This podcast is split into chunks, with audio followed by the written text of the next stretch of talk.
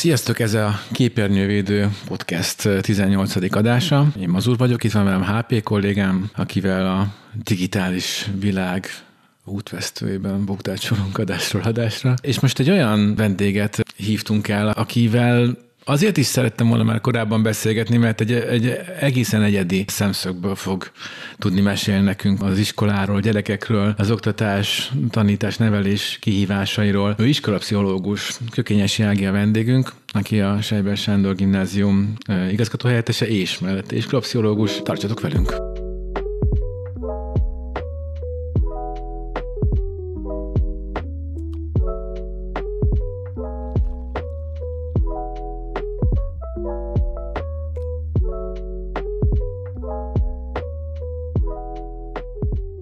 Kezdjük azzal, hogy, hogy mesélj pár szót az iskoláról, ahol, ahol tanítasz, vagy ahol foglalkozol gyerekekkel. Tanítasz? Foglalkozol gyerekekkel? Foglalkozom gyerekekkel, foglalkozom tanárokkal, szülőkkel is foglalkozom, gyerekekkel egyénileg is, meg osztályokban is, meg kisebb csoportokban is. És akkor az osztályokban, hogy, hogy egy osztályfőnököret megkapsz, és akkor egy adott témáról beszélgetsz, vagy, vagy előadást tartasz? Hogy foglalkozol egy osztálya, egy egész osztálya? Nagyon sokféleképpen. Alapvetően ez attól függ, hogy a tanárok mit kérnek, mit látnak problémának egy-egy osztályban. Mm, egy iskolapszichológusnak nagyon speciális helyzete van ahhoz képest, ahogyan mondjuk egy nem iskolapszichológus, pszichológus dolgozik, Éppen abból adódóan, hogy ott van bent az intézményben, és kapcsolatban van a tanárokkal, kapcsolatban van a közösségekkel is, tehát hogy nem önmagában a gyerekkel találkozik, akivel, akinek esetleg valamilyen nehézsége van, vagy valaki jelzi azt, hogy az adott gyerek bajban van, vagy valamilyen problémája lenne. Természetes életterében figyelhetem, mint, mint Sir David Attenborough a csincsillákat. Igen, lényegében erről van szó, és nem is csak a megfigyelésről, hanem azért nagyon különleges helyzet ez, mert azért a gyerekeknél nagyon sokszor, vagy talán a legtöbbször nem valami belső dolog okozza az ő lelki problémáikat, vagy azokat a diszfunkciókat, amiket a viselkedésükben produkálnak, hanem a környezetük az a, mindaz a hatás, ami hat rájuk, akár az osztályközösség, amiben vannak, az iskola, ahogyan működik, azok az elvárások, amiknek meg kell felelniük, vagy akár a család, persze. és akkor, hogyha az iskolában dolgozhat a szakember, a pszichológus ebben az esetben, akkor egy csomó lehetősége van arra, hogy mindezekkel a körülményekkel is foglalkozzon. És azt kérdezted, hogy mit csinálok egy osztályban, vagy még mindent lehet csinálni egy osztályban. Lehet például a közösséggel dolgozni, akkor, hogyha azt látjuk, hogy mondjuk túl nagy az agresszió szintje a közösségben, vagy hogyha nem jól tudnak konfliktusokat kezelni a gyerekek, hogyha motiválatlanok, akkor erre nagyon jó terep az, hogyha az iskola pszichológust kérik meg arra, hogy, hogy segítsen ebben.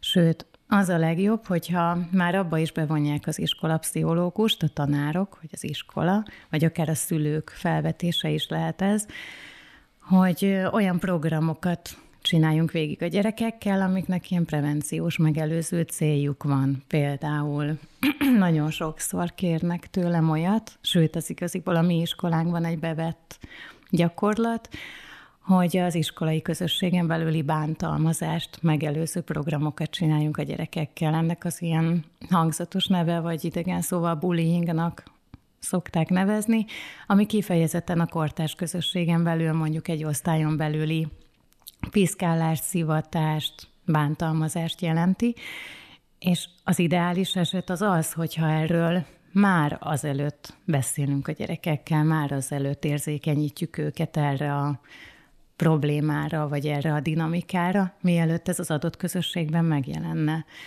Abban a suliban, ahol én dolgozom, ott például az egészen kicsi elsősökkel, 6-7 éves gyerekekkel végigcsinálunk minden alkalommal egy programot, ami, amiben ilyen mesés keretek között olyan szabályokat tanulnak meg a saját közösségük számára, ami mindenkire kötelező, és ami, ami azt eredményezi, remélhetőleg, hogy sokkal kevésbé lesz jellemző az, hogy piszkálják, bántják egymást, és hogy egy olyan közösség alakul ki, ahol mindenki biztonságban érezheti magát.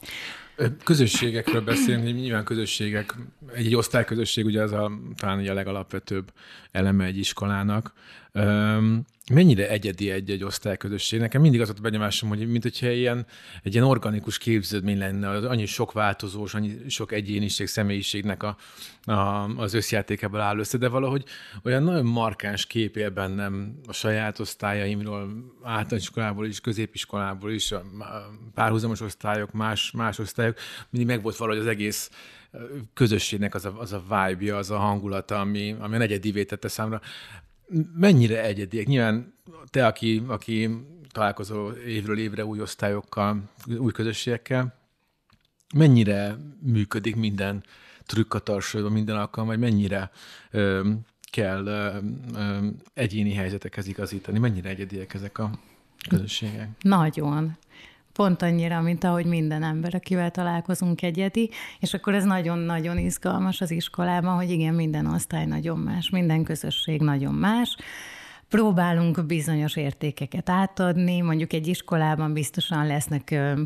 közös jellemzői a különböző osztályoknak, ugyanúgy, mint ahogy a, akik egy iskolába, egy közösségbe járnak, valószínűleg lesznek közös jegyeik, vagy személyiségjegyeik, vagy viselkedésjegyeik, de maga, ez a magára a közösségre is igaz lesz, de ettől függetlenül, vagy ennek ellenére minden közösség nagyon, nagyon-nagyon különböző. És ez egy nagyon izgalmas dolog. Szóval persze, hogy van egy forgatókönyvem, vagy van egy tervem, egy elképzelésem, hogy amikor bemegyek egy osztályhoz, vagy bemegyek egy csoporthoz, és akkor ott lesz nekünk valami közös dolgunk. Először ismerkednünk kell egy kicsit, hogy fel kell mérnünk egymást, és meg kell találnunk a közös hangot, meg rá kell hangolódnunk egymásra. Úgyhogy ebből a szempontból ez nagyon hasonló feladat, mint a tanároké. Hogyha csoporttal dolgozom, akkor ott a csoport ra is rá kell hangolódnom, és a csoport igényeihez kell igaz, igazítanom azt, amit én ott csinálok, különben el fogunk beszélni egymás mellett. Mi a különbség a tekintetben, amikor egy van a fejemben most egy ilyen idealizált helyzet, hogy fogja a szülő, elviszi a gyerek pszichológushoz a gyermekét, és akkor azt mondja, hogy itt a gyerek, valami nem működik, átadom, javítsa hogy meg. akkor bizé bevizsgálásra is nézzük meg, hogy mi meg, igen, vagy javítsa meg. Ahhoz képest gondolom, hogy egy csomó, szó, csomó gyereknél az iskola a probléma forrása, és akkor azt ugyanúgy fel kell tárni, ki kell nyomozni. Most ahhoz képest te, mint iskolapszichológus, ott vagy a helyszínen, gondolom, hogy a problémák egy jelentős részét te az első sorból már látod, vagy legalábbis kiszúrod, vagy, vagy kevesebbet kell utána járnod. E tekintetben kényelmesebb a te helyzeted, könnyebb, vagy pont megnehezíti az, hogy ismered azokat a gyerekeket, még hogyha ilyen futószalagon is, de végül is mégiscsak ismered őket, akikkel dolgoznod kell. Ez egy nagyon fontos kérdés az, hogy részben sokkal könnyebb, sokkal több lehetőségem van, hiszen kapcsolatban vagyok a ahogy, ahogy az elején beszéltem erről, kapcsolatban vagyok a gyerekek tanáraival, kapcsolatban vagyok az osztálytársaikkal, a közösséggel, amiben élnek, és és foglalkozhatok velük is, beszélhetek velük is. Akkor, hogyha mondjuk, ugye itt az egy klasszikus eset, amit te kérdezel, hogy a szülő keresi meg a pszichológust, hogy valami problémát lát a gyereknél, és ehhez kér segítséget. Akkor minden esetben először a szülővel beszélgetek, utána a, a gyerekkel, és akkor eldöntöm, egy-két-három valahány beszélgetés után, hogy szerintem mi a, merre kell elindulni, mi az a, a nehézség, amivel itt valójában szemben állunk, hogy itt a családi nehézségek kell, hogy a fókuszba kerüljenek, vagy inkább az iskolai nehézségek, és ez alapján döntöm el, hogy egyáltalán az én kompetenciámba tartozik-e ez a probléma. Tehát az iskola pszichológus egy kicsit hasonlít mondjuk egy ilyen körzeti orvoshoz is, vagy gyerekorvoshoz is, nagyon valószínű, hogy nála fog lecsapódni a probléma, és aztán utána nagyon fontos azt látni, hogy milyen szakemberhez érdemes tovább irányítani a gyereket, hogyha valami speciális segítségre van szüksége. Viszont a szülőt mindenképpen gondolom, ha fiatalkorúakról beszélünk, be kell vonni ebbe a folyamatba egy ponton. Igen, egyrészt mindenképpen kell kiskorúaknál a szülő beleegyezésre, apa, hogy az iskolapszichológus foglalkozhasson a a gyerekkel. Ez egy nehéz ügy egyébként mondjuk a tinédzsereknél, amikor mondjuk egy 16-17 éves gyerek esetleg pont az otthoni problémái miatt fordul ő maga az iskola pszichológushoz. Na pont ezért akartam kérdezni, hogy hogy történik ez a folyamat, mert hogyha a szülő már tesz egy lépést arra, hogy, hogy gyógyuljunk akár együtt csoportot, vagy családilag, vagy akár pusztán a gyereket egy szakember gondjaira bízva, ez egy egészen más helyzet, mert ott már gondolom van egy hajlandóság arra, hogy akár ő is szembenézzen bizonyos problémákkal. De az a szülő, akinek csak szólnak az iskolából, hogy ja, amúgy a gyerek bement a iskolapszichológushoz, hogy valami gond van, akkor ő ő neki mi az első reakciója ilyenkor, ha ez egyáltalán jellemezhető, hogy akkor elzárkózik, meg ijed, nem akar ebbe részt venni, vagy inkább azt mondja, hogy nem, ne, ne járjon a gyerek iskola pszichológus, az ezt így milyenkor kimondhatja, vagy megmondhatja? Nincsen tipikus reakciója a szülőknek, természetesen nagyon sokféle reakciójuk van. A, akkor, tehát a kamasz gyerekek tényleg ez egy ilyen szürke zóna egy kicsit.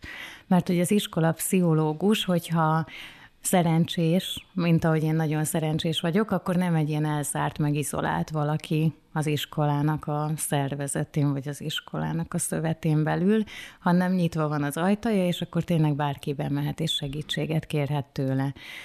Akkor, hogyha bekopok hozzám egy egy gyerek, akkor biztos, hogy nem fogom azt mondani, hogy mondjuk sírva, vagy, vagy láthatóan valami, valami bánata, problémája, nehézsége van, akkor én nem fogom neki azt mondani, hogy először hozz egy hozzájáruló nyilatkozatot a szüleitől, és majd utána beszélgetünk egymással. Viszont az biztos, hogy mm, a kamaszkor alatt tehát a kamaszkornál fiatalabb gyerekeknél mindenképpen kell ez a, ez a szülői hozzájárulás. Tehát azután, hogy én beszélgettem először egy gyerekkel, ezután mindenképpen kérem a, a szülőnek a hozzájárulását. És közben látni kell azt, hogy eleve bekopogni a pszichológus ajtaján, és azt mondani, hogy figyelj, nekem segítségre lenne szükségem, vagy szeretnék beszélgetni arról, ami benne van, és úgy érzem, hogy senki mással nem tudom megbeszélni, az egy óriási lépés, és ez egy olyan bizalmi helyzet, amit nagyon-nagyon fontos nem összetörni. Úgyhogy akkor, amikor kamaszokkal beszélgetek, vagy beszélgettünk, nem tudom mennyire mondhatom ezt más iskolapszichológusoknak a nevében, nagyon igyekszem én arra terelni őket, hogy mindenképpen beszéljenek a szüleikkel arról, hogy hogy ők járnak pszichológushoz. Azt is tudni kell ilyenkor, hogy nem kötelesek a gyerekek elmondani azt, hogy miről beszélnek a pszichológusnál, nem kötelesek beszámolni ezekről az alkalmakról senkinek, a szüleiknek sem, de az a, az a tiszta helyzet, hogyha mindenki tisztában van azzal, hogy a gyerek segítséget kért, vagy pszichológushoz jár. Hogy, hmm. hogy, hogy valamit el akar mondani, de, de ezt nem szeretné, hogyha ez visszajutna a szüleihez mi, mi, ilyen, felteszem, ilyen is előfordulhat. Ilyenkor mi történik?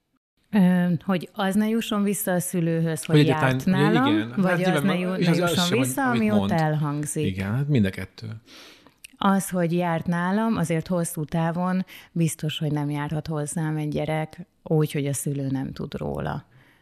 Ehhez nincsen jogom hogy ne tájékoztassam a szülőt erről, és ezt a gyerekeknek De is természetesen elmondom. De segítséget kérni, akkor azt még nem feltétlenül kell rögtön lejelentened a szülőnek. Így van, uh-huh. igen, igen. Hogyha azt látom, hogy itt egy hosszabb távú kapcsolat lesz, hogyha, szeret, hogyha mind a ketten úgy gondoljuk, a gyerek is és én is, hogy akkor ő egy ideig járni fog hozzám rendszeresen, és van egy olyan probléma, amin tudunk közösen dolgozni, akkor nagyon fontos bevonni a szülőt azon a szinten mindenképpen, hogy tájékoztatást kap arról, hogy itt ez történik, és minden esetben igyekszem afelé mozdítani ezt a dolgot, hogy ebből valamit osztunk meg a szülőkkel. De az én pszichológusi titoktartásom pont ugyanúgy, mint minden más pszichológusnak, mindenre vonatkozik, amit én egy gyerektől meghallgatok, és a gyereknek ugyanolyan jogai vannak ebből a szempontból, mint egy felnőttnek, hogyha van olyasmi, amit nem szeretne ö, tudatni senki mással, akkor én ezt nem mondhatom el, még a szülőnek sem. Vannak egyébként kivételek, és ezt mindig tisztázzuk a gyerekekkel. Akkor, hogyha azt látom, hogy súlyosan veszélyben van, akár az élete, akár az egészsége, vagy hogyha azt gondolom, azt feltételezem, hogy ő veszélyeztet valaki mást, akkor erről viszont mindenképpen tájékoztatnom kell a szülőket. Ez vagy... a vízválasztó. Igen. De ez, ez ha jól igen. tudom, akkor ez általános. Persze. Ö, tehát ez minden pszichológusnak a munkájára ugyanúgy ráhúzható, és igaz, hogy, Igen, igen. hogy az ön vagy mások veszélyeztetése az a határvonal, amikor a titoktartás már nem köt Így van. engem. Így van, és ezen kívül pedig arról beszélhetek én más emberekkel, amire konkrétan és nyíltan felhatalmazást kapok Viszont a ami- gyerektől. Ami, ami számomra ebben nagyon érdekes, meg nagyon izgalmas, meg ijesztő, hogy amikor a saját kollégáidról is szó esik egy ilyen helyzetben, azokkal az emberekkel, akikkel nap mint nap találkozol és együtt dolgozol, és mondjuk gyerekektől visszajut valami olyan, ami, ami ezt az egész képet biztos, hogy más színben tünteti föl, vagy, vagy, vagy, vagy ad valami negatív inputot, vagy ami ezt hogy tudod külön választani a szakmai részét, meg az emberi részét, hogy azok, akikkel én nap, mint nap együtt vagy- vagyok, azok különböző dolgokat mondanak akár egymásra, vagy olyan konfliktusokat élnek át, ahol néha lehet, hogy választani kell, vagy valahova odaállni, vagy nem tudom.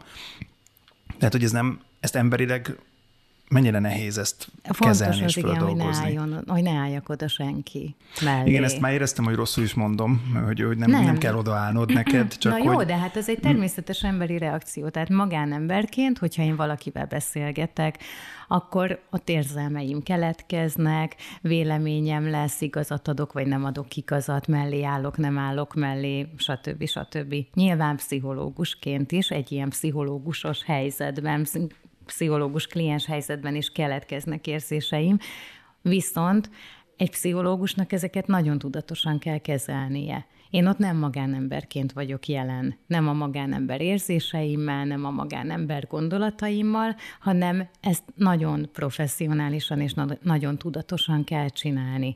Egy-egy problémával dolgozunk, és azt én tudom, hogy mindenki, mindenkinek van egy szubjektív saját megélése, és arról beszél, akár a tanárával kapcsolatban, akár az osztálytársaival kapcsolatban, de az az ő belső világa, és az ő igazsága, az ő megélése. Nekem az a dolgom, hogy őt segítsem abban, hogy békében legyen magával, és békében legyen a környezetével. És azért mosolyogtam ilyen nagyon, mert egy kicsit nehéz megfogalmazni. Ez egy, nekem ez egy kicsit olyan, mint egy más tudatállapot lenne. Tehát akkor, amikor hozzám belép valaki a, a szobámba, és pszichológusként és kliensként beszélgetünk egymással, akkor az egy, az egy zárt világ. Annak van egy saját valósága minden tekintetben, ahol én nyitott vagyok, elfogadó vagyok, kíváncsi vagyok arra az emberre, aki elmondja nekem a problémáit, nehézségeit. Abszolút csak ráfigyelek, és csak vele foglalkozom. És akkor, amikor nem ebben a helyzetben vagyunk, amikor valaki mással beszélgetek, amikor valamilyen más problémáról van szó, akkor ezt a, ezt a világot én nem kapcsolom be. Ezt a másik világot. Tehát az, hogy én akár magánemberként, akár kollégaként hogyan viszonyulok a többi szereplőjének, többi szereplőjéhez az iskolának, nagyon tudatosan igyekszem elkülöníteni attól, ami ott történik egy ilyen kétszemélyes helyzetben.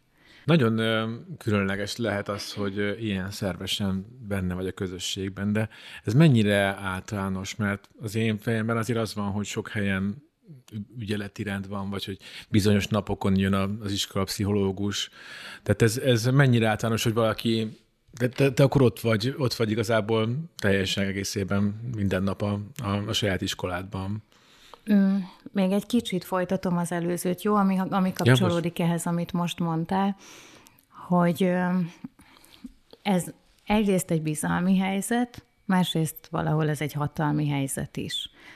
És ezzel, ezzel a fajta hatalommal, hogy egy csomó titoknak a birtokában vagyok lényegében, ezzel soha, soha nem szabad, és nem lehet visszaélni. Ott így minden összetörne, összetörne a bizalom, összetörne mindennek az alapja, ami, vagy mindaz az alap, amire én építhetem a munkámat. És itt kapcsolódik a te kérdésedhez, Marci, ez, hogy, hogy ez egy különleges helyzet az enyém, mert a legtöbb iskolapszichológus sajnos úgy kell, hogy dolgozzon, hogy egyszerre van két-három-négy iskolája. Mert hogy a törvény szerint 500 fő fölött jár, tehát egy iskolában 500 fő fölött jár egy pszichológusi státusz, hogyha jól emlékszem, ami azt jelenti, hogy egy, hogy egy csomó pszichológusnak két vagy három iskolában kell dolgoznia. És nyilván az, hogyha hetente egyszer vagy kétszer látják a pszichológust az iskolában, egészen más helye lesz, meg egész más szerepe, mint hogyha lényegében együtt él azzal a közösséggel, vagy ezzel a szervezettel.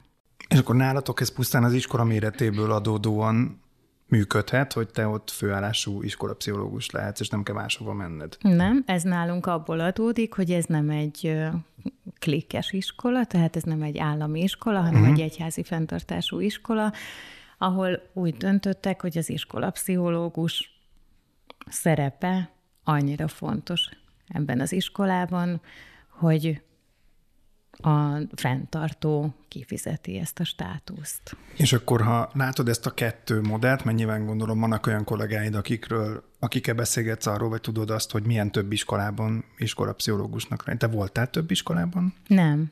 Ez egy nagyon Tehát, hogy, hogy igazából ez, ez érdekelne, hogy, hogy akkor ezt látva vagy ismerve, mit gondolsz, az a jobb, ha a közösséggel együtt él a szakember, vagy ha, ha úgy érkezik, mint a házi orvos kedden és pénteken? A... Vándorpszichológus. Vándorpszichológus, igen. A hatása sokkal átfogóbb és sokkal több rétű lehet akkor, hogyha egy helyen van, és hogyha majdnem folyamatosan ott van. Viszont, hogyha az én szempontomból kérdezed, hogy emberileg, érzelmileg, stb. ez mennyire megterhelő, bizonyos szempontból megterhelőbb egy helyen lenni, pontosan azért, mert folyamatosan, nagyon tudatosan kell arra figyelni, hogy mennyire vonódom be, hogy mekkora távolságot tartok, mennyire engedem be bele magam a mindenféle konfliktusokba, pont, meg a közösség Hát ez meghatározza, hogy mi a mozgásteredet, meg a, a, a, a, a, milyen terápiát alkalmazhatsz nyilván. Én pont ezért kérdezem, mert, mert picit van egy óhatatlan és olyan érzésem, hogy hozzá vagyunk szokva ahhoz az orvos képhez, ami, ami, amiben mi mondjuk szocializálódtunk, hogy felnőttünk, ahol igenis az volt, hogy elmegyek a házi orvoshoz, leülöm a rendelésben, a váróban a helyemet, bemegyek, tiszteltem, jó napot, megyünk, csináljuk, stb. stb. Most nyilván tök mindegy, hogy ez egy házi orvos vagy, vagy, vagy pszichológus, de alapvetően a, a, a, ez, a, ez az STK rendszer mondjuk így, ez, ez hagyott a gondolkodásmódunkon egy bélyeget. És ehhez képest az, amit te mesélsz, az nekem egy kicsit olyan, mint hogyha ismerném az orvost, végzett a rendeléssel, akkor azt mondja, hogy megiszunk még egy kávét, vagy gyere, menjünk el, mit tudom én, nézzünk meg egy filmet, valami, és hogy hogy az embernek is szerintem még páciensként is át kell kattanni, hogy más az, amikor én bemegyek a te irodádba, és abban a minőségedbe beszélünk, és mondjuk kollégák vagyunk, tehát mondjuk én is ott tanítok, és más az a probléma, amit úgy kereslek meg, hogy nyitva az ajtód, és én megyek hozzád, meg ha összefutunk a tanáriban, vagy a folyosón, és azt mondjuk, hogy figyelj, menjünk együtt kajálni, vagy beszélj. És nem tudom, hogy ez hogy kattan át az emberben, tehát hogy ez, ez nem lehet könnyű, hogy 20 perces szünetben haverok vagyunk, és, és hirtelen hetedik órában pedig az van, hogy egy csoportterápiában ott kell ülnöm a diákjaimmal, és, és egy, egy problémán közösen dolgozni, és közben nem mondhatom, hogy de adjuk már ezt, vagy nem tudom, mert nem De ez akarom ezt minden csinálni. Tehát, hogy ez ilyen nagyon, igen, ez, problémája ez mondom, valahol. tanárnak is nehéz lehet, de hogy nálad ez még hatványozottan is, mert ott rá van rakva ez az extra layer, hogy, hogy te ott Ráadásul nem is lehetsz ez a önmagad tanárokkal úgy. is Igen, van. tehát ezt Igen, mondom, hogy, tehát nem hogy csak nem a csak a gyerekekkel. diákok felé, hanem, a, és akkor összekacsintunk a folyosón, hogy neked is nehéz, nekem is nehéz, hanem hogy olyan, mint hogyha egy kis, te egy kis, mégis egy kis külön sziget lennél ebbe a dologban, és szabadon át kelhetnek rajtad a, akik éppen mennek, és hogy te akkor ilyenkor hol tudsz, Ezeket a hol tudsz panaszkodni, vagy hol van a te tered ebben? Hát nem ott. Az biztos, hogy nem ott. És ez De nehéz. ilyenkor neked is szükséged van segítségre, hogy ezeket feldolgoz? Vagy ez valid az, amit a sorozatokban, én ezt csak filmekből vagy sorozatokból láttam, hogy általában a legtöbb pszichológus vagy pszichiáter megy pszichológushoz és pszichiáterhez, ahol kibeszélheti azt, hogy neki mennyire nehéz, a, a meg mennyi nyűgje van azzal, hogy milyen érzelmek, inputok őt érik, meg hogyan dolgozza föl. Ezt kell egy szakembernek, vagy ajánlott, vagy, vagy embere válogatja? Ez nagyon kell egy szakembernek, szupervíziónak hívják ezt a pszichológusok nyelvén, hogy a pszichológus szupervízióba járhasson egy másik pszichológusnak, a pszichológushoz, aki segít mindazoknak a terheknek a hordásában, Kell, vagy vagy nagyon kell, hogy kvázi kötelező, vagy hogy ez a, együtt jár a, ugye szakmai elvárás. Ez egy szakmai elvárás, és akkor itt közbeszólnak azért erősen a csúnya anyagiak, az, hogy mondjuk egy iskolapszichológus ö, tanári fizetést kap, pedagógus fizetést kap, és a leterheltsége is nagyjából akkora, mint egy, egy pedagógusnak, és ebből a fizetésből nem nagyon egyszerű megoldani azt, hogy szupervízióba járjon egy iskolapszichológus, és ennek nincs is kiépült öm, rendszere. Tehát ugye a, akihez szupervízorhoz lehet menni, ő biztos, hogy a magánszférában dolgozik, és akkor egészen más keretek meg feltételek között, vagy feltételek mellett, uh-huh. mint ahogyan az Tehát iskolapszichológusok magyarán akkor ez nálunk dolgoznak. nem egy megoldott kérdés. Majd, nem, nálunk ez egyáltalán nem megoldott kérdés. És égetően nagy szükség lenne rá. Tankerületenként, vagy kerületenként működnek iskolapszichológus tímek, a nevelési tanácsadókban, vagy most úgy hívják őket, hogy pedagógiai szakszolgálatok, ahol vannak iskolapszichológus koordinátorok, akik összefogják a kerületben dolgozó iskolapszichológusoknak a munkáját, és ők nem a főnökeik semmilyen módon sem az iskolapszichológusoknak, hanem a segítőik. És ők gyakran töltenek be ilyen szupervízor segítő szerepet, illetve az iskolapszichológusok egymással is meg tudják osztani a nehézségeiket, és tudnak egymásnak segíteni. Úgyhogy ilyen lehetőség azért van. És az, hogy mennyire működik, meg mennyire aktívan működik egy-egy kerületben ez a tím, az nagyon változó. És bocsánat, még az előzőhöz szeretném ezt elmondani, hogy, hogy oké, okay, ez az, ami bennem történik, hogy hogyan határolom el ezeket a helyzeteket, meg hol húzom meg én a határokat, meg mennyire megyek bele, mennyire, mennyire vonódom be érzelmileg, vagy bármilyen mó- más módon az iskolai helyzetekbe. Az viszont, hogy a, hogy a gyerekek, vagy a kollégáim mennyire fogják tudni jól kezelni ezeket a helyzeteket, vagy hogy én ki is vagyok ott ebben az iskolában, az abszolút rajtam múlik. És egyébként az iskolapszichológusságnak ez egy óriási előnye szerintem, hogy nagyon nagy szabadsága van az iskolapszichológusnak. Én döntöm el azt, hogy hol van a helye annak, amikor valóban a szakmáról beszélgetünk, hogy, hogy mi az, amit én megosztok magamról, hogy tehát én keretezem ennek az egésznek a minden részét. Azt is, hogy mivel foglalkozom. Oké, okay, nagy részt megrendelésre dolgozunk persze, de közben ebben rengeteg kreatív lehetőség van. Az, hogy milyen prevenciós programokat viszek be az osztályokba, az, hogy amikor azt látom, hogy az iskola szervezetében van valami olyan dolog, ami szembe megy azzal, amit egyébként egyébként az iskola val vagy gondol magáról, ilyen értékek szintjén, vagy amit a gyerekek felé közvetíteni akar, hogy akkor mondjuk a tanároknak lehet mindenféle tréninget tartani, esetmegbeszélő csoportokat tartani. Nagyon fontos feladata lehet az iskolapszichológusoknak, a, a tanároknak a mentál higiénéjének a támogatása. Vagy... Rájuk fél. Nagyon-nagyon rájuk fér, és én mostanában azt gondolom, hogy talán erre kellene hát ha nem is a legnagyobb hangsúly, de nagyon nagy hangsúlyt helyezni. Mert hogy az iskolapszichológus ö, persze, azt gondoljuk, hogy alapvetően az iskolapszichológusnak a legfontosabb ö, dolga az, hogy egy gyerekkel van valami probléma, és akkor megkérdezzük az iskolapszichológust, hogy mit lehet itt csinálni. De közben meg, hogyha én egy tanárral dolgozom, hogyha tanári közösséggel dolgozom, hogyha egész osztályokkal dolgozom, akkor valójában hatással lehetek arra a környezetre, ami minden egyes gyerekkel hatással, gyerekre hatással van. És sokkal Tehát több. a forrásánál tudsz belenyúlni. A forrásánál meg rendszer szinten tudunk így változtatni közösen. Lassan megválaszolod azt a kérdést, amit fel akarok tenni most már néhány perccel. Pont ez, hogy fel szerettem volna egy kicsit így helikopterrel szállni, hogy most egy picit messzebbről ránézve erre az egész helyzetre. Um, megpendítettük egy pillanatra, hogy azért vannak kihívások az oktatásügyben, és hát vannak problémák társadalmi szinten is. Hogyha, és most tényleg azért fogalmazok csak ennyire, hogy is mondjam, nagy vonalakban, vagy ilyen változatosan, hogy, hogy, hogy ne befolyásoljak semmilyen szinten, ha te bármit változtathatnál, lehetőséged lenne tényleg bárhogy belenyúlni a, a, a, a, rendszerbe, vagy a, vagy a helyzetbe.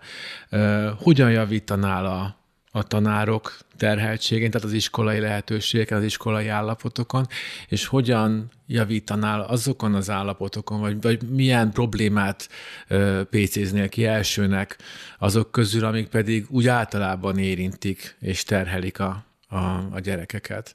Mert nem csak a tanárok túlterheltek, úgy tűnik számomra, hanem a gyerekek is, és most persze ezt is lehetne hosszasan elemezni, hogy a, a, az iskola kezdete nekik való-e, hogy ebben a korban tényleg ez, ez a legegészségesebb. A Magyarországon bevett ö, ö, oktatás az, az, ö, az megfelelőképpen gazdálkodik az ő energiájukkal, stb.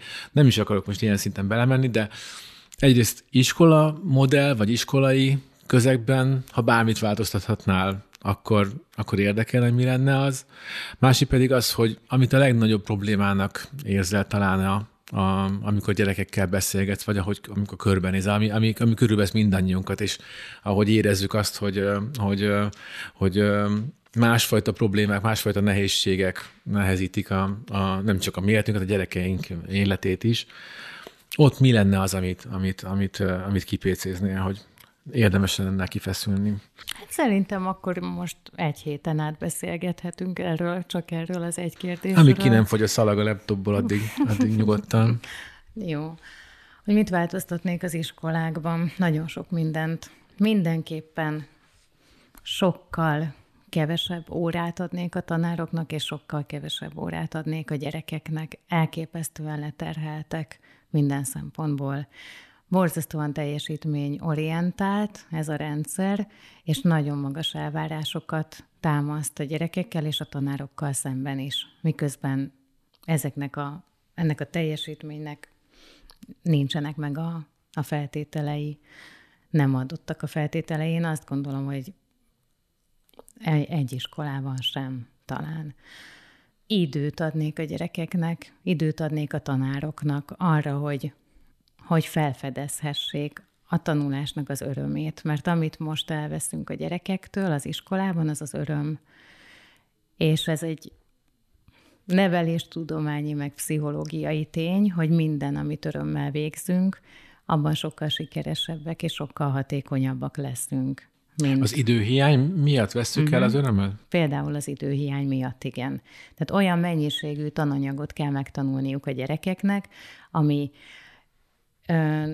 teljesíthetetlen, akkor, hogyha élményt is szeretnénk nekik adni. Mindenképpen mindenféle módon teljesíthetetlen, kizárólag a nagyon-nagyon jó képességű gyerekek tudják ezeket a, tudnak ezeknek a követelményeknek megfelelni. Úgy értem, hogy azokból a szempontokból jó képességű gyerekek, amiket az iskola számon kér, és ez nagyon kevés, nagyon kevés itt, dolog. Itt viszont köz, közbe kell kérdezem, ne haragudj, akkor ha azt a jelenséget nézzük, hogy évről évre, vagy felmérésről felmérésre rosszabbul teljesítenek a magyar diákok, akkor az egy rendszer szintű probléma, tehát az oktatási rendszer problémája, mert rossz, vagy rosszul mérik ezt a dolgot, vagy tényleg van valami olyan folyamat, ami miatt a gyerekek nehezebben koncentrálnak, nehezebben tanulnak, mert valami visszalépés mégiscsak van. Most, hogyha nagyon prózai, vagy nagyon vádaskodó lennék, akkor azt mondanám, hogy valami fajta elhűlést is mutat az egész, de hogy ez most, ez egy olyan probléma, amit a rendszer generál saját magának, mert nem jó, vagy más okai lehetnek ennek.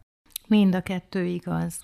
Nem az elhűlésre gondolok, Bocs, hogy így mhm. fogalmaztam, de akkor most nézzük ilyen drámai oldalról, mert ugye nagyon szeretik azzal védeni ezt a poroszos iskolarendszert, hogy de hát így is év, generáció generációra hülyébbek, meg bezzeg mi, hülye, mi még így tanultunk, meg ezt tudtuk, stb. stb.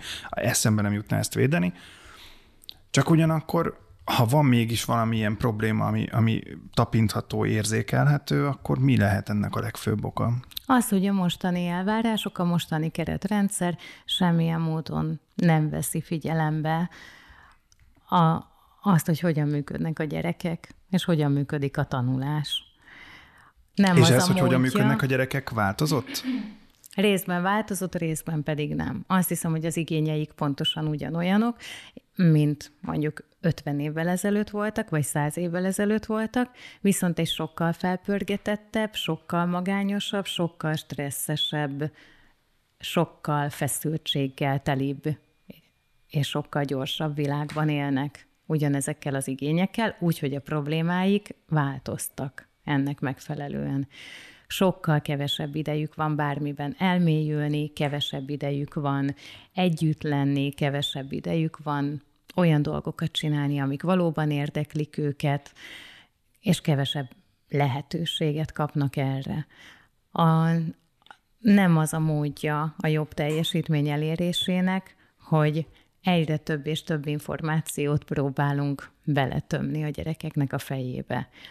Nem működik, nem működik ez a dolog. Az, az marad meg mélyen az emberben, az a, faj, az a tudás, amit élményszinten szerzett meg, ami, amiben aktívan részt vett, aminek a feldolgozásában részt vett, amivel kapcsolatban kikérték a véleményét, amivel kapcsolatban beszélgetni lehetett, vitatkozni lehetett, ezerféle oldalról meg lehetett vizsgálni azt a kérdést, és erre semmilyen teret nem ad a mostani iskola rendszerünk. De ez régen adott?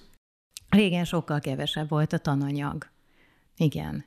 És nem kellett Történelmű folyamatosan nő. Már csak az idő múlása miatt. ez nagyon, folyamatosan ez amúgy nagyon nő, érdekes, mert, is folyamatosan igen, ilyen félig vicceltem csak. Igen. Mert, mert ugye oké, hogy nő, de hogy arra pontosan emlékszem én is, hogy a mi, mi időnkben, én ugye 90-es évek végén érettségiztem, hát ott mondjuk úgy, hogy ami a tanárt érdekelte korszakok, azok egészen részletekbe menő, hónapokig húzódó ö, alapos elemzéssel teltek, amit valamikor a 70-es években ő megkapott, ugyanazt a, esküszöm, ugyanazt a füzetet használta a történelmi tanárnőnk, amit, amiből ő tanult annó, tehát egy ilyen látszott rajta. Hát ez még a nemzeti alaptanterv előtti időszak. Akkor igen, igen, és, és aztán a 20. századot kettő hét alatt sikerült bedarálnunk a két világháborúval arra, együtt. Arra van sosem jutott idő. Mert hogy hú, gyerekek, hát már mindjárt érettségi van. Sajnos az ókori keletben el, el, két évig, úgyhogy most föl kéne pörgetni a dolgokat. És végén meg csak így pam-pam-pam kapkodtuk a fejünket, szóval, hogy ott sem éreztem, hogy megalapozottan állt össze az az információ átadás.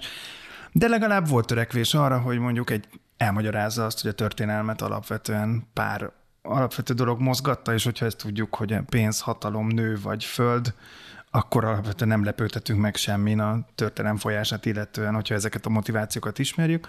Most meg még inkább azt gondolom, hogy nyilván egy mostani gyereknek már igazából nem tényeket kéne tudnia, hanem elemezni kéne tudnia, meg átgondolni, meg szűrni, mert tényekkel köszönjük szépen, tele van minden. Tehát most én értem, hogy ha kihúzzák a konnektort, akkor majd nem lesz Google, de... Inkább vélemények. Ja, ez, de ne, nekem ne vanjunk ennyire. Összekever, összekeverednek, azt mondod? De hogy, de hogy pont, pont az, hogy, hogy talán ebbe a képesség alapú fejlesztésbe kéne átvinni a dolgokat. Hát pontosan Szerintem. erről, pontosan erről próbálok én is beszélni, igen, hogy nem tudjuk az összes tényt vagy véleményt megtanítani a gyerekeknek. Hát, hogy tudjuk már, mik a tények. Mm, nehéz eldönteni, hogy mik a tények. Mindig összekeverednek. Nagyon, igen, és én azt hiszem, hogy valami egész más, egészen másról kellene meghatározni az iskolának a céljait, de, mint de... mondjuk 50 évvel ezelőtt. De, de ez nem egy ilyen, szerintem egy ilyen kicsit romantikus kép, vagy romantizált kép ér az emberek fejében Igazából mindannyiunk fejében, mert Stöki barátunkkal beszélgettünk, aki Norvégiába költözött a, a családjával, és a gyerekei most már ugye ott, ott ö, kezdték az iskolát, ö, és, és mesélte, hogy, a, hogy alsóban már, már kezdett, ö, már viszketett a tenyere, hogy, hogy de valami tanuljanak már. Mikor hiszen már ezek, dolgozatot hiszen, hiszen csak így cseve, jön haza a gyerek szuper lelkesen, hogy volt, van egy gyerekiradó ott, ami megy a születekben, és akkor ott volt egy, volt egy téma, nem is tudom már. Ez a reklám helyed, de ezt a podcastet tényleg hallgassd meg, mert megdöbbentő, hogy miket mesél arról, hogy Norvégiában, hogy mit, mi az oktatási rendszer. és, és, hogy... és egy nagy iszad lelkesen jött az a, egész nap arról a témáról beszélgettek, és hogy mi azt körüljárták minden. De nem is ez a lényeg, hanem hogy, hanem, hogy aztán pedig valahogy még mégiscsak be, behozza magát, és, és a, a képesség tesztekben meg valahogy meg ugye mégsem vagyunk annyira, pedig mi aztán öntjük a gyerek fejébe a platósi fáról a tudást.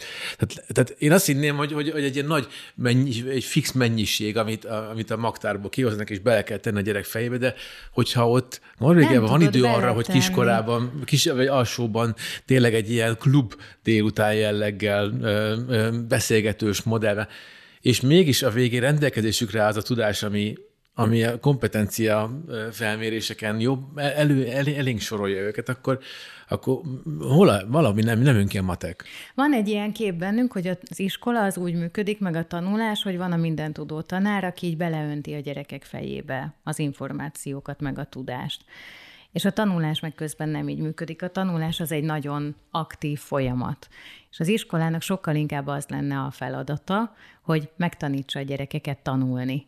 Megtanítsa a gyerekeket arra, hogy információkat találjanak, ezeket az információkat összekapcsolják, hogy értelmezzék, véleményt alakítsanak ki róla, sőt az információk forrását mondjuk ellenőrizzék, tudják minősíteni ezeket az információkat. Hát ez egy új igény már. Annyi egér csapda csapódott le itt a félmondataidból közben, és hogy már... azzal, hogy az, ahogy a nők összerakják az információkat, az esetleg egészen más lesz, mint ahogyan a, a legközelebbi barátaik vagy a társaik összerakják ezeket az információkat.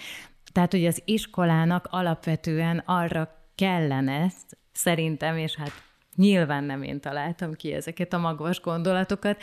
Arra kellene felkészíteni a gyerekeket, hogy képesek legyenek a számukra fontos információkat megtalálni, ezekkel dolgozni, képesek legyenek együttműködni másokkal, képesek legyenek célokat felállítani a saját maguk számára, és el, képesek legyenek elérni ezeket a célokat. Ez már egy picit olyan, mintha a válasz lenne arra is, amit a Mazur kérdezett az előbb, hogy mi az, amit a gyerekekkel kapcsolatosan változtatnál.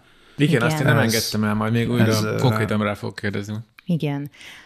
Tehát, hogy az iskola, az, és korlátos idő áll a rendelkezésére mindenkinek az iskolában. Hogyha nő a tananyag, nő, nő, nő az emberiség általános tudása mindenféle szakterületeken, soha, de soha nem lesz időnk arra, hogy ezt mind megtanítsuk a gyerekeknek, meg hát kitanítaná meg mindezt a gyerekeknek. Nincsen most már az a tanár, vagy az a, az, az ideális figura, aki a minden tudásnak a birtokában van, és akkor az ő dolga, hogy egy ilyen töltséren át bele töltse a gyerekek fejébe Nyilván minden tudást. értelmezésem van átszűrve, ez, ez, ez mondjuk, ezzel nem is hiszem, hogy lehetne bármit kezdeni, de például vannak ilyen kis laza egyszerűsítése, mint Franciaországban, ahol egy tantárgy a földrajz és a történelem, ami hogy hülyeségnek hangzik, de ahogy belegondolsz, rájössz, hogy hó, ami tényleg nem véletlenül. Ami valójában nem egyszerűsítés, hanem pont ezzel, hogy tantárgyakat összekapcsolunk, ezzel sokkal komplexebben adhatunk át valamit, vagy lehetővé tehetjük a gyerekek számára azt, hogy komplexebb módon fedezzék fel a tudásnak azt a, azt a területét. Igen, hát az információ értéke az mármint az, az egyszerű tényeknek, ismertetnek az értéke csökken, és az összefüggéseknek a, a szerepe értéke addig föl talán valóban, és ezt meglátni, meg ezeket a pontokat összekötni, tudni, ez az az igazi, ez az a jártasság, amire a legnagyobb szüksége van a mai világban. Igen, Mindenkinek. csak közben meg akkor most meg az ördög ügyvédje leszek ebbe a dologba, és aztán meg szerintem mielőtt tehát van egy mélység, ahova itt már nem, nem tudunk mélyebbre menni, mert tényleg elkezd szerte ágazni, és egy egész rendszerkritikát lehet belőle építeni, és, és, és tényleg végtelen problémát szült az, csak amit itt félmondatokban mondtál, ott éreztem mindenhol, hogy uh-huh, igen. igen, ez is baj, igen, ez is baj, és ez, nem, és ez nem az oktatás problémája, ez már társadalmi szintű probléma, és már gondolkodás szintű probléma, mert mert egy csomó dologgal nem néztünk szembe, vagy nem, nem fogalmaztuk meg kritikaként, hogy nem, egyszerűen mi sem állunk jól egy csomó kérdéshez. Pont ez a, a tény, vélemény, tudás, bölcsesség, ez most mit jelent, kinek a mértéke, ki szűrje a tanár, szűrje a szülő, szűrje, hogyha ez ellentétes értékrend, akkor mi van? A kormány szűrje, hát látjuk, hogy abból is mi van, szóval, hogy most ki? Ebből a szempontból talán könnyebb helyzet. Nyilván könnyebbet, azt ilyen dőlbetűben mondtam meg cicakarommal, hogy, hogy, hogy mondjuk az, hogy te felekezeti iskolában tanítasz, az, az, ilyen, az, az, az, az már egy, egy, egyfajta ilyen világító toronyként ott van, hogy lehet nagyjából sejteni, hogy, hogy egy adott ideológia, egy adott világnézet köré görbül ott a tér. Hát amivel ebben az iskolában nincs is éppen baj. Az, a, az egyik alapérték, hogy azt gondoljuk, hogy a sokszínűség minden tekintetben nagyon értékes dolog. Na jó, de ez is egy... Persze, igen, de... Hát persze, hát ez, ez szembe megy némileg azzal a képpel, amit az ember képzelne szembe megy, meg ez is egy értékválasztás. Na, így van, tehát hogy ez, ez, is, ez, ez is valójában De, attól egy... értékválasztott értéket elköteleződsz, azzal nem rekesztesz ki, tehát az nem szűkíted, na mindegy, nem magyarázom. Azért annyira izgalmas az iskola, mert hogyha bármelyik fontos iskolai kérdésbe belemélyedünk, akkor két lépés múlva ott tartunk, hogy ez az egész társadalomnak fontos kérdés. Az, ami az iskolában megjelenik, az az, ami a a nagy társadalomban jelen van. Na ez is, ezért És iskolapszichológusként is iszonyú izgalmas ez, hogy nincsen két egyforma nap, hogy borzasztóan nagyon változatos a munka, változatosak a feladatok, mert ott tényleg minden, minden megjelenik, és minden leképeződik, ami egyébként nagyban a társadalomban is megjelenik.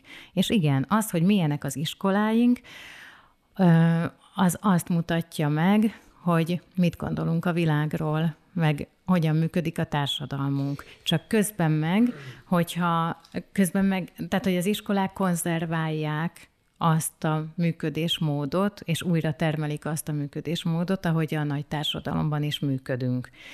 És akkor vannak olyan társadalmak, vagy vannak olyan országok, ahol úgy döntöttek, hogy ez egy ilyen kulcsfontosságú, stratégiai jelentőségű dolog, hogy mi történik az iskolákban, mert valójában ez fogja meghatározni a jövőjét annak az adott társadalomnak. Ha nálunk így döntenének, akkor a szülői értékrendet ebbe hogy tudod elhelyezni? Tehát, hogy a, ennek a szülő segítője vagy a gátja ugyanúgy tud lenni nyilván, de hogy én attól félek, De olyan helyre vissza a szülő a gyerekét, ahol, ahol párhuzamban érzi Hát igen, de hogyha ez mondjuk egy országos vagy nemzeti szintű gondolkodás lenne, hogy, igen, igen, hogy érted, tehát, hogy uh-huh. azt mondani, hogy mostantól már pedig az iskola így működik, és a, a, a tudás alapú rendszerről a, a, a gondolkodás, vagy az elemző alapú rendszere állunk át, vagy képességeket felmérünk és fejlesztünk, és ilyen Waldorf vadhajtások kezdenek el jön a nemzettestén fekhélyesedni, akkor, akkor mi Három lesz? Három publikáció mentél át egy mondaton belül. Igen, tehát hogy, hogy, hogy szerinted át lehet törni egyszerűen a rossz szokásainkat ezekben a kérdésben? Beszélgetéssel. Meg azzal, hogyha azt látják a szülők, hogy őket is partnerként kezeljük, és hogy a gyerekeknek mindannyian a legjobbat akarjuk. De hát ez sem egy jellemző működésmód a mi mai társadalmunkban, azt hiszem, hogy egy intézmény partnerként kezeli a vele kapcsolatban álló hát, embereket, családokat. Egy, egy, egy olyan kérdésem lenne, és, és nem tudom, hogy tehát akár csak a saját ö, konkrétumok nélkül, akár csak a saját ö, gyakorlatodból, de hogyha esetleg van statisztikai ismereted erről, az is szuper lenne. Amikor iskola pszichológushoz fordul valaki, akkor az körülbelül mekkora arányban tanár, szülő vagy gyerek? Nekem erről nincsen sajnos ilyen statisztikai adatom.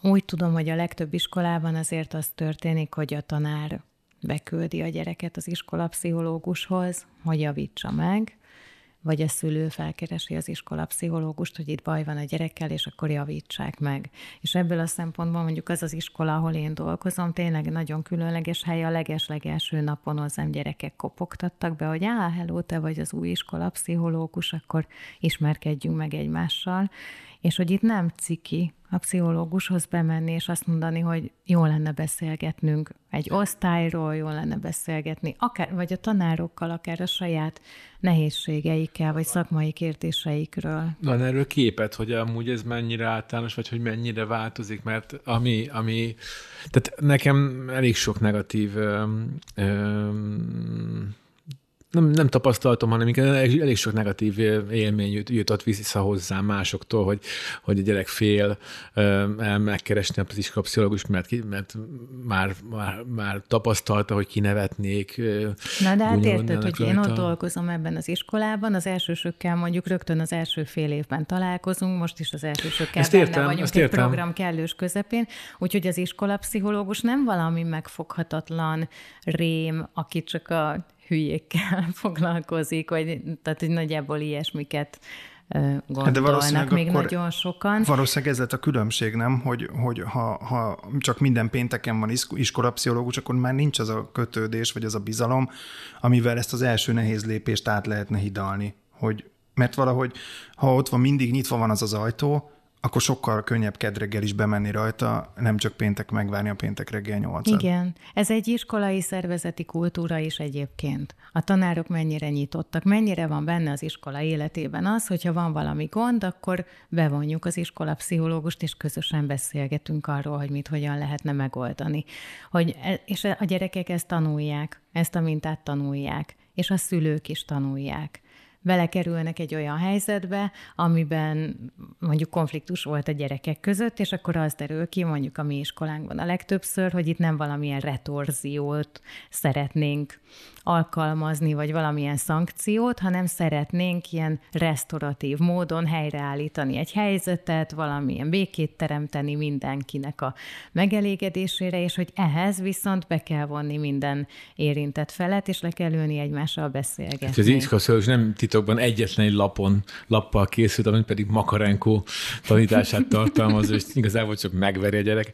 Nem akarom elhülyéskedni, de, de ez egy picit azért átköt oda is, hogy, hogy régen nem ez volt, és nyilván most hagyjuk is ezt, hogy lenne ezer és egy, aki azt mondja, hogy ez, ami egy nagy pofon elég volt, és hagyjuk ezt. De, de picit azért csak itt szippancsunk bele ebbe a, ebbe a témába, hogy, hogy az, hogy ennyire ö, problémafókuszú és megoldásfókuszú ö, a, a ez a megközelítés, és egyáltalán van, aki ezt a megközelítést keresse, és, és próbálja orvosolni ezeket a, ezeket a feszültségeket, vagy, vagy sebeket, amik kialakulnak, ellentétben azzal, ami régen volt.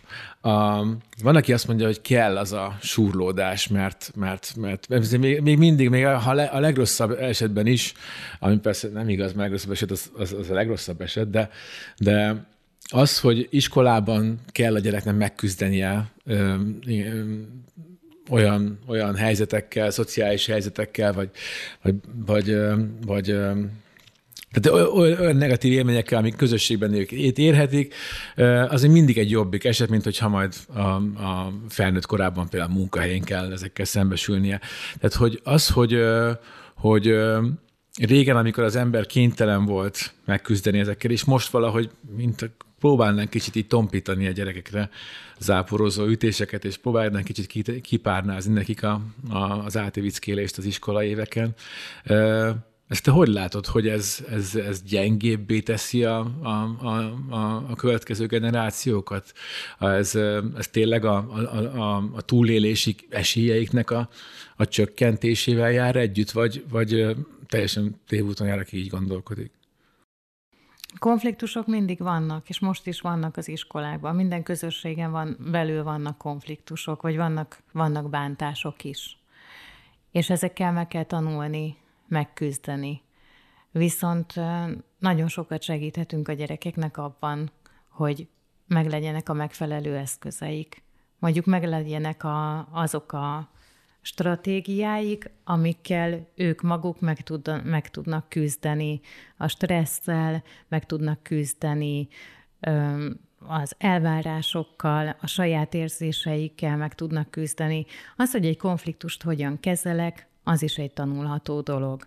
Az, hogy hogy az egyetlen eszközöm az, hogy elmenekülök, vagy az az eszközöm, hogy a másikat leuralom, és a másikban fogok minden, vagy a másikon fogok mindenféle sebeket ejteni, vagy esetleg megtanulok egy olyan technikát, amivel a saját érdekeimet, vagy a saját érzéseimet érvényesíthetem, és közben a másiknak is lehetőséget adok erre. Ezek, ezeket az ember nem nem hozza feltétlenül magával. Biztos, hogy nem ezzel születünk, és vannak olyan szerencsés gyerekek, akik mondjuk az otthoni környezetből, az otthoni családi működésből hoznak magukkal mindenféle ilyen kompetenciákat, meg ilyen eszközöket, és egy csomó gyerek meg nem. És az iskolának azt hiszem, hogy éppen ez lenne az egyik legfontosabb feladata, hogy ilyen képességekkel, meg ilyen eszközökkel felvértezze a gyerekeket, és ezt nem lehet másképpen csinálni, mint hogy mi magunk, a felnőttek ebben a, az iskolai helyzetben, meg az iskolai életben is úgy működünk, és úgy viselkedünk a gyerekekkel, amivel mintát is adunk az ő számukra. Tehát nem búrát teszünk a fejük fölé, hanem nem a megküzdési a mechanizmusokat a konf- Nem megmentjük a gyerekeket elő. a konfliktusoktól, hanem segítünk nekik megküzdeni ezzel. És azért egy iskolai osztály az egy, az egy mesterségesen létrehozott közösség. Ott azért a gyerekeknek nincsen nagyon esélyük arra, hogy ne ennek a közösségnek a részeivé váljanak. Ez nem egy baráti társaság, nem egy olyan munkahely, ahova azért csatlakozott az ember, mert olyasmit csinálott, ami őt érdekli, és valószínűleg a többieket is ugyanez érdekli, és ott marad akkor, hogyha jól érzi magát, és elmegy, hogyha nem annyira érzi jól magát hogy e, belekerülnek a gyerekek ebbe a helyzetbe teljesen véletlenszerűen fogalmuk sincs, hogy kikkel fogják eltölteni a következő akárhány évet, és akkor ebben kell nekik helytállniuk. Ebben nagyon sok tanulási lehetőség van, viszont szerintem nagyon hiba, nagyon nagy hiba magukra hagyni őket ebben, és nem pedig segítséget adni nekik ahhoz, hogy ebből mindenki jól jöhessen ki, vagy hogy egy olyan közösség formálódhasson, ami valóban megerősíti őket. Ez egy kicsit olyan, mint hogy Sokan gondolják még azt, hogy, hogy akkor, hogyha a kisgyerekeket sokat szeretgetik, sokat ölelgetik, odafigyelnek az igényeikre, akkor később majd ilyen puhány, meg maga tehetetlen felnőtté válnak, és közben meg egy csomó kutatás bizonyítja azt, hogy ez, hogy éppen az ellenkezőjeik az.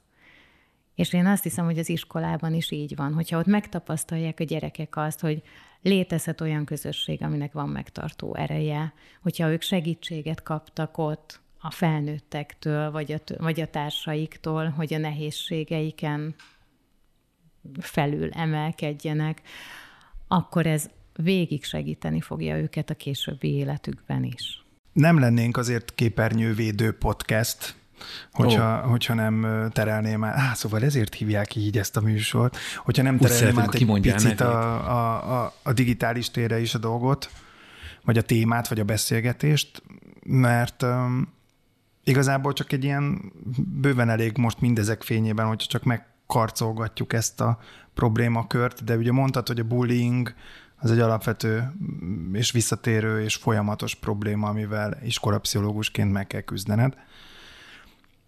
De az engem nagyon érdekelne, hogy, hogy ahogy nézed a generációkat, ahogy felnőnek és újak érkeznek, ezen belül a, az okos telefonok, a, az, az okos eszközök, a számítógépes használat, eszköz használat, és az ezzel járó közösségi média használat, az mennyiben alakított át szerinted a problémákat? Hát egyáltalán új problémák ezek, vagy csak megváltoztatja a már meglévőket? Ebben van egy csomó új dolog. Azzal, hogy, a gyerekek nagy részt ezeken a digitális eszközökön keresztül tartják a kapcsolatot egymással, a bullying, tehát a bántalmazásnak a természete is megváltozott. És a cyberbullying az azt hiszem, hogy egy még sokkal durvább dolog, mint az offline bullying. Mert bullying mindig volt, kisebb vagy nagyobb mértékben.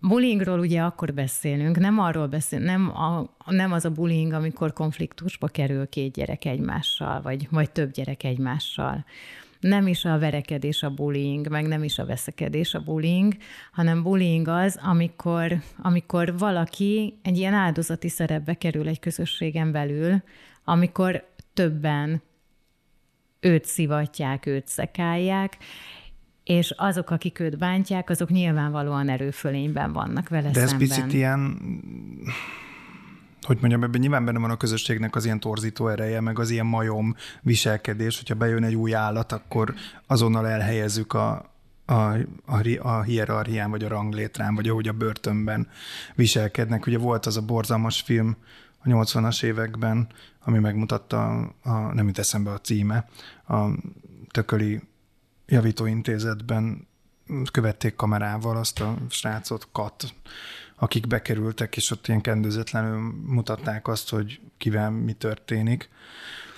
És hogy nyilván ott, ott a, a klasszikus erőszak, ugye a csicskáztatásos megoldás, meg ugye a, a, a szexuális erőszak is minden azt az egy célt szolgálta, hogy betörni azt az adott embert, vagy elhelyezni egy ilyen hierarchiát. Tehát először mindig felálltak, és akkor egy verekedés eldöntött, hogy ki az erősebb, és utána az erősebb bebukottak volt, és utána az erősebb pedig hogyan uralkodik az elnyomottakon.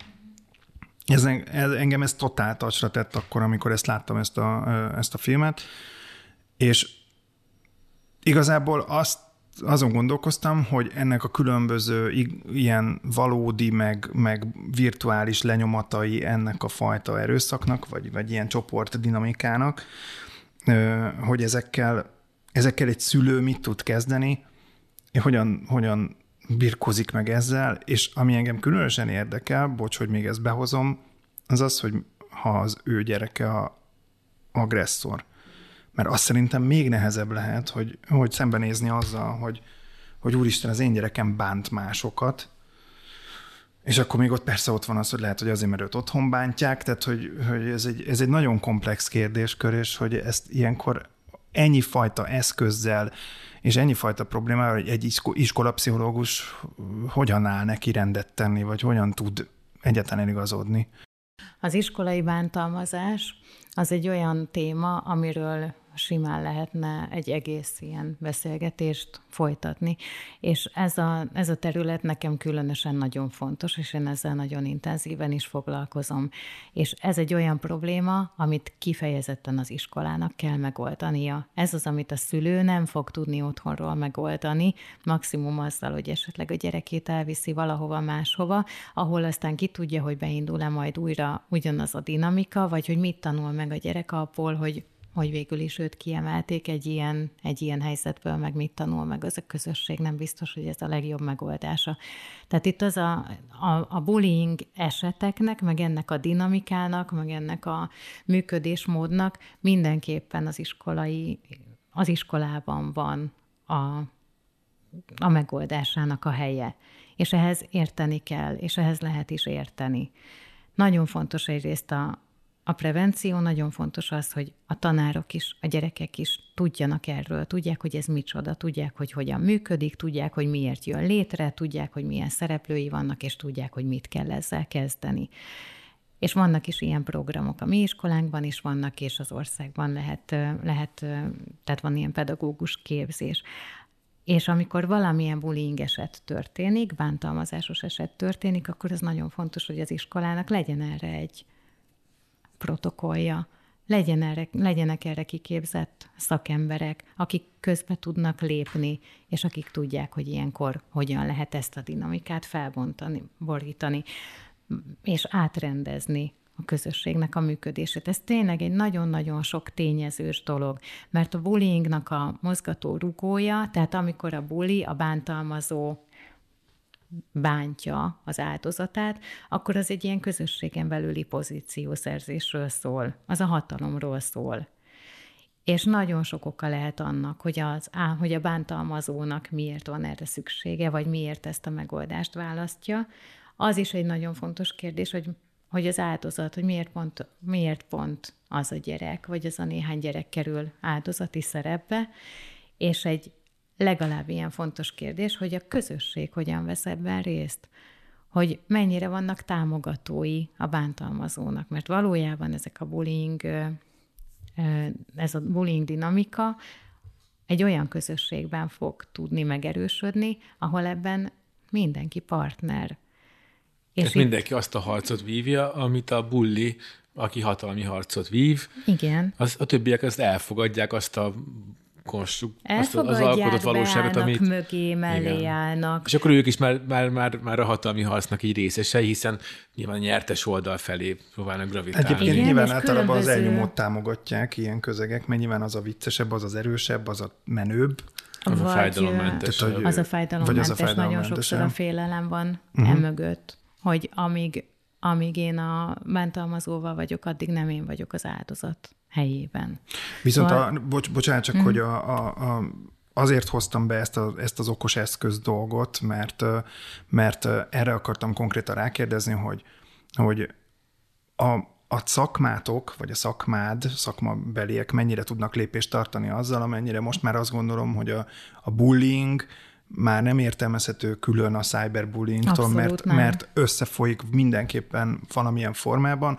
Ha valakit bántanak, akkor most már nem csak a testi öltözőben alázzák meg, hanem arról legalább egy felvétel készül, azt utólag osztják, kikerül, most mind tudjuk az ilyen történeteket, hogy, hogy milyen dolgok vannak. Ez pontosan Tehát nektek van. nagyon régen, gyorsan kell felzárkózni régen ebben. megtörténhetett az, hogy valakit bántanak az iskolában, és aztán amikor maga mögött hagyja a sulit, akkor, akkor legalább, ez megy vele, igen. A, akkor, akkor maga mögött hagyta ezt a problémát is, vagy ezt a, ezt a nehézséget is, és legalább volt valahol, lehetett olyan hely a világban, ahol ő ezt kipihenhette, ahol valami mást élhetett, meg ahol feltöltődhetett, erőt gyűjthetett, stb.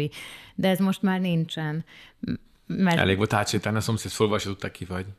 Uh-huh, igen, és most, most már ez nincsen. Most már ott van mindenhol, hiszen mindenkinél ott van a telefonja, mindenkinél ott van a tabletje, laptopja, stb. És a bántalmazás az áttevődött igen a, az online térbe is nagyon erősen. Mm. Közben viszont a, a cyberbullyingnak a megoldása, vagy az, vagy az ez ellen való védekezés, az valójában az offline térben tud megtörténni. Egyrészt nagyon fontos persze, hogy legyen, legyen egy digitális tudatossága a gyerekeknek, nagyon fontos a cyberbullyingról is ö, tanulniuk. Mm, azt, azt is nagyon fontos tudniuk, hogy ö, kinek mihez van joga mondjuk az online térben, mert hogy itt nagyon sokszor ezért már olyan bántások vannak, amik ilyen BTK paragrafusokat merítenek ki, ezt is tudniuk kell, ez lehet egy visszatartó erő is, de valójában a gyerekeket az fogja megvédeni, hogyha ők az offline térben egy olyan közösségben lehetnek, ahol vannak valódi kapcsolataik, vannak barátaik, van egy ilyen megtartó erő, és, és ott kaphatnak védelmet. Szerintem erről megérné tényleg külön is beszélgetnünk, remélem, hogy fogunk is még. De most, most le, le kéne, hogy zárjuk a beszélgetést, mert nagyon elszaladt az idő. Még egyszer feltenném azt a kérdést. Tehát az első fél végül is válaszolta, hogy ha azt mondod, hogy a, a, az oktatási rendszert, vagy az iskola világát, hogyha mondjuk egy dolgot kéne kipécézni, ami, ami, aminek neki esnél, és ami lehetne, az az idő lenne. Uh-huh, az uh, idő és a szabadság A, a szabadság arra is, hogy a tanárok és a gyerekek saját magukra szabhassák az oktatást, meg az iskolát. Uh-huh. Mert ahogy az elején beszéltünk erről, minden közösség más, minden gyerek más, mások a szükségletei, mások az igényei, és nagyon fontos lenne, hogy az iskolában erre reagálni tudjunk értemben. Hát, hogy ne a, ne a holdacska helyén akarjuk ököl átcsapkodni a csillagocskán. Uh-huh, és hogyha pedig a, a, a B kérdés ugye ez, hogy hogyha pedig társadalmi szinten nézed, mindazt, mindazt most megnehezíti a, azt, hogy, hogy, hogy egészséges gyerek, egészséges emberré cseperedjen, ami a fiataloknak így a legnehezebb, az ő életükre a leg, legbeszélyesebb, vagy, vagy, vagy, vagy számukra a leg, ö, ö, nagyobb veszély. Mi, mi lenne az, amit megneveznél meg, ami, ami, ami ennek hatat üzennél? Mm, két dolog. Az egyik az a, az az, az elszigetelt. Hogy visszaél, mindig kettőt mond rögtön, pedig hát, egyet mondta. Nem, nem hármat vagy négyet. Az elszigeteltség. Az, hogy azzal, hogy tényleg tényleg a telefonunkon keresztül éljük a társas életünket, és ők meg egészen, egészen pici koruktól kezdve ebben a világban vannak. Mm, én azt látom, hogy sokkal magányosabbak a gyerekek, miközben az érzelmi szükségleteik pontosan ugyanazok, mint, mint amik nekünk voltak gyerekkorunkban, vagy a szüleinknek voltak gyerekkorukban. A másik dolog pedig az, hogy rengeteg-rengeteg információ éri a gyerekeket folyamatosan, rengeteg hatás éri őket folyamatosan, és egy ilyen nagyon nagy összevisszaságban élünk mindenféle ilyen értékválasztás szempontjából, és nagyon nehéz a gyerekeknek eligazodni ebben az egészben, és akkor, hogyha nem tudok eligazodni abban a világban, amiben vagyok, közben az érzelmi szükségleteimet sem elégíti ki senki, és nem is tudom, hogy én ehhez hogy hogy fogjak hozzá, akkor abból ö, szerintem eléggé szükségszerűen megtörténik az, ami, ami most történik, így elmenekülni mindentől, meg nagyon passzívvá válni. Mert hogyha ekkora bizonytalanság vesz körül, és ilyen belső erőforrásaim se nagyon vannak arra, hogy én így megküzdjek a saját életemmel, akkor ott nagyon nehéz értelmet találni, nagyon nehéz célokat találni, és nagyon nehéz elindulni azon az úton, ami az enyém. Miközben az iskolának pont az lenne szerintem a dolga, hogy lehetőséget és eszközöket biztosítson a gyerekek számára, meg segítséget, hogy a saját útját megtalálhassa mindenki, és úgy találja meg a saját útját, hogy közben közösségben tud létezni. Ebből most nagyon kevés dolog tud valóban megvalósulni a sulikban sajnos. Hát minden kedves hallgatónktól kérni, hogy akkor kezdjünk el tenni ez ellen, kiki a maga portájára csöprögetve. Nagyon szépen köszönöm a beszélgetést.